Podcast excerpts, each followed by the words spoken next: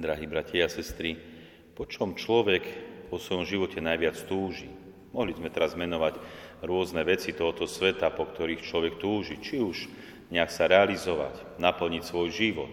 Možno túži po bohatstve, možno túži po nejakých veciach, dobrách tohoto sveta. A keď to tak všeobecne zhrnuli, tak každý človek na tomto svete túži po šťastí, byť šťastný, nájsť šťastie, a žiť v tomto šťastí čo najdlhšie.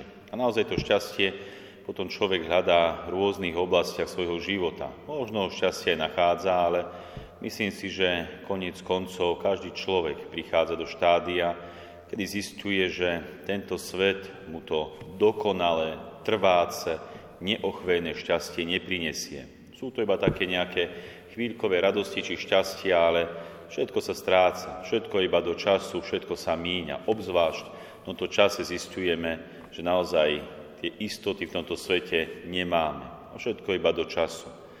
A tak Boh stvoril človeka, aby hľadal hlbšie, aby neostal iba na povrchu tohoto sveta, ale aby išiel hlbšie. A taktiež, hoci nás Pán Boh takto stvoril, tak Pán Ježiš nám pomáha. Pomáha nám aj v dnešnom evaníliu. Pomáha nám svojim slovom. Keď pán Ježiš dnes, alebo v dnešnom evanielium, vystupuje na vrch a tam učí veľké zástupy.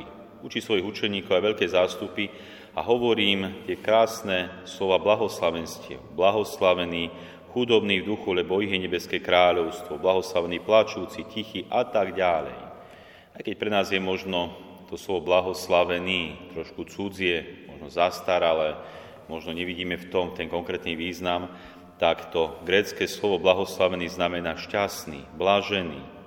Kázni na vrchu pán Ježiš toto slovo používa na označenie viac než len povrchného šťastia.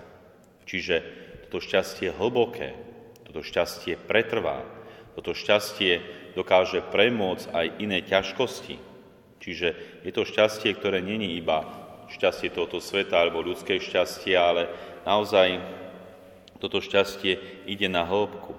Toto šťastie je hlboká radosť duše. A naozaj k tomuto nás chce priviesť aj Pán Ježiš skrze dnešné blahoslavenstva. Čiže, milí bratia a sestry, ako nachádzať to šťastie, ako prichádzať k tomuto šťastiu, ktoré nie je z tohoto sveta.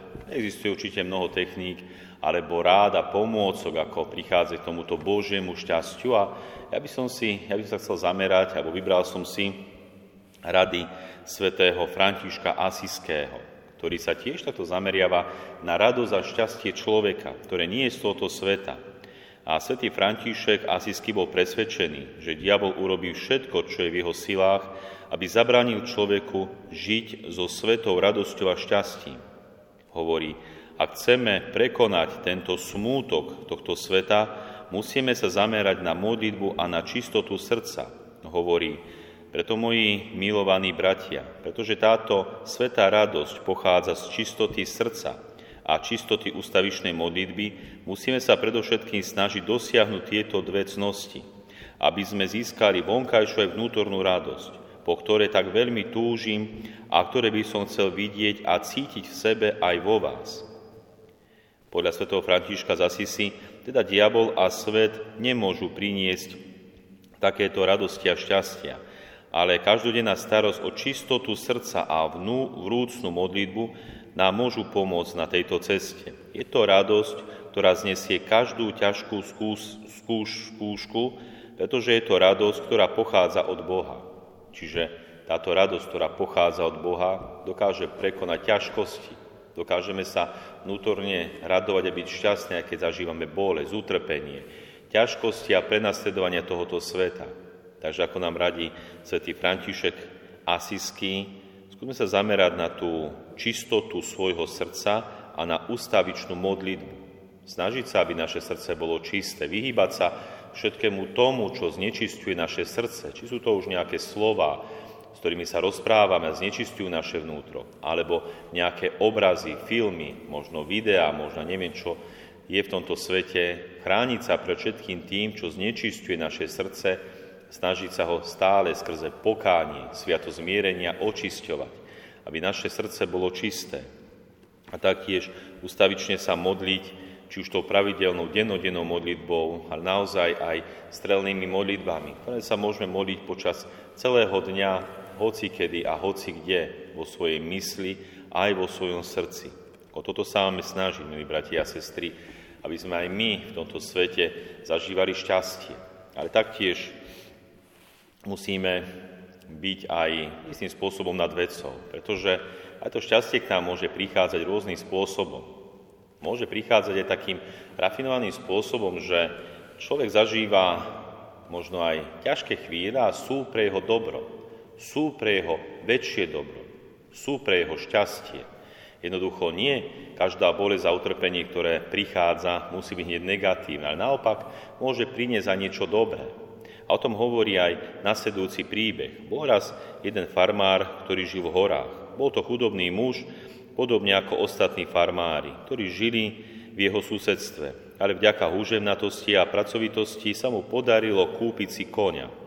Radoval sa z neho. Farmári z okolia mu ale závideli, napriek tomu prišli a blahopriali mu.